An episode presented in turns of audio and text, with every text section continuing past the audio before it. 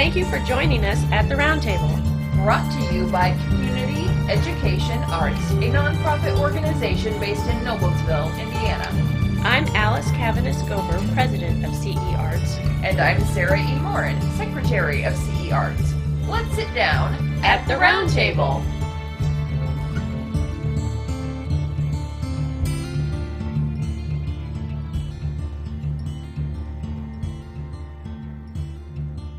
Welcome back as we continue our interview with writer and artist Alice Cavanis Gober.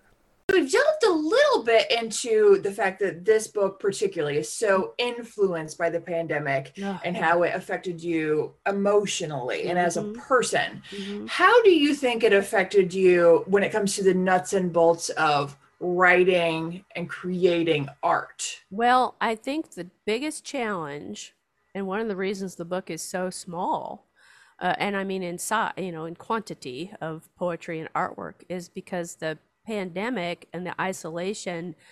You know, you would think, and I know a lot of artists have said this, you would think with all that time on my hands, I would have been so prolific.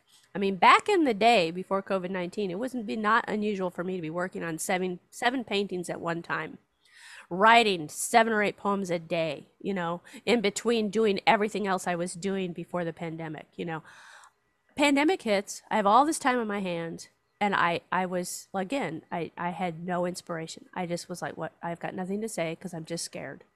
I, i'm sad. I miss my family. I miss my grandson. I was you know because before the pandemic i was taking care of him monday through friday while his parents were at work. I had him all day long from the time he was born. And you know he turns a year old and suddenly he's just not here you know? I mean i was grieving in a way if you if you come to think of it Mm-hmm. I just realized that. you know, so I mean, there was just something stultifying, creative, creative, creatively about the way I was handling the pandemic. And so um, finding words to express the feelings, the emotions that I was going through early on in the pandemic, a little bit later, at any time in that 404 days, finding words was challenging. And I would jot down a line or what I would call a draft of a poem, which in the past, I have drafts. I just wrote poetry. I didn't go back and change them. It's just like they were done. Very rarely would I rewrite a poem, you know.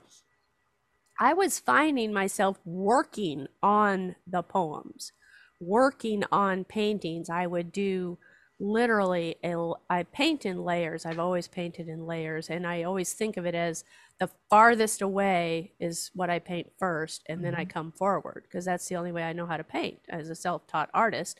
Things in the foreground should be painted last, you know, and I I would put down one color, and three weeks later then put down whatever the next color. I mean, it was taking me forever to paint a painting. It was crazy.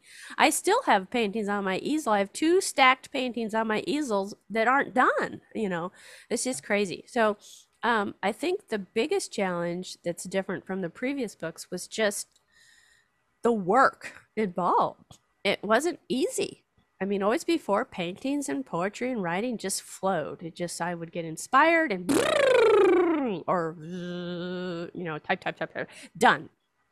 This was not like that. This was work. It was weird. And work is a weird word. That effort. This was effort. This was searching searching for the right words searching for the right images to put on canvas. And and to take an image from my brain and have it go from you know out my hand onto canvas has always been a problem for me. That's always difficult because i'm not technically the kind of painter that can just paint what i see easily. I have to from my brain to my hand to the canvas, it goes through some sort of permutation of what I see to what I'm actually able to execute, you know, technically. So all of that just got harder in a way. Does that make sense? I'm not sure. No, it absolutely makes sense. Yeah, yeah. I have that same where I have like in music particularly, I'm like, I know what I want it to sound like, mm-hmm. but where are the notes? Yeah, what are yeah.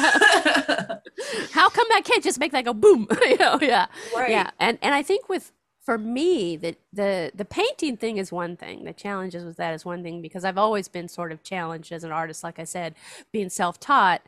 The challenge to execute what i want to put on canvas has sometimes always been a challenge. But the past the past you know for this book the stuff that i created during that 404 days it was even more so. But i think the bigger challenge was writing to find not cliched phrases or to use cliched phrases in a way that worked you Mhm. know to to you know the dark and stormy night well how else can i say a dark and stormy night you know what you know what you know what i'm saying Mm-hmm. that became more of a challenge than it was before covid-19 to find the words to express what i wanted to say in a, in a way that other people could relate to because i knew this book was i knew this was going to be a book. These weren't just poems i was writing for myself. They were but i also knew it was going to be volume 4 you Mhm. know? In my draft document on word document said naked wonderland volume 4 i knew what i was working on you know? So the subtitle took a while to come to but you know? Um so anyway it was it, that was the biggest challenge i think. The big big more so than even writing through the grief of losing both of my parents Mm. uh, through two different prior volumes. That it was hard to find those words sometimes, but this Mhm. was different. This was harder because I just didn't want every poem to sound maudlin. You know, I Sure. that that word just kept. You know, I don't want it to sound like I'm just poor me. You know, so that was a big challenge. Sure. Um, I would love for you to read a selection or two or three Okay. uh, from volume four. All right. Well, um, I have some flagged, and I was trying to find ones that weren't too horrible. um, let's see, this one or that one. I wanted to find, you know, at least one that was sort of from the beginning. Um, this is this is one I call "Sleepless in Quarantine." In a whirlpool of darkness, swirling, a composition, mired in this odd exhaustion, born of terror and tedium and turmoil, birthed by discord and doubt and the paralyzing grip of cognitive repetition. This is life and death. This is life or death. This is life and death. This is life or death. Like floodwaters creeping up and seeping in, or a chalice of desolation overflowing, becomes an eerie, blurring cacophony. This nocturne's dissonant notes pound out isolation's senseless lonesomeness, echoing within this chasm of ever deepening emptiness, and sleep eludes. That's kind of maudlin, but I can't tell you how many sleepless nights, and that this is life and death. This is life or death. That's what COVID 19 was. It was like if I break my isolation, I could die. I mean, this was just sleepless in quarantine. I mean, you know.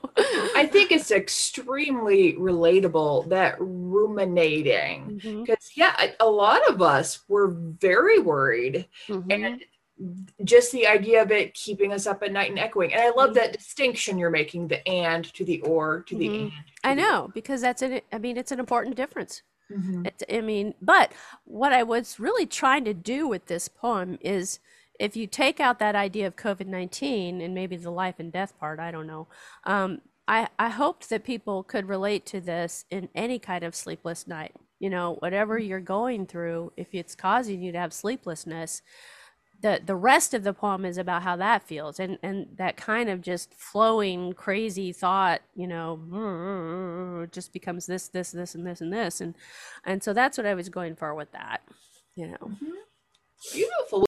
coming up the next part of our interview with artist and writer alice cavanis gober this has been at the Roundtable with alice And Sarah E. of community education arts Our nonprofit organization is based in Noblesville, Indiana. You can find us online at cearts.org.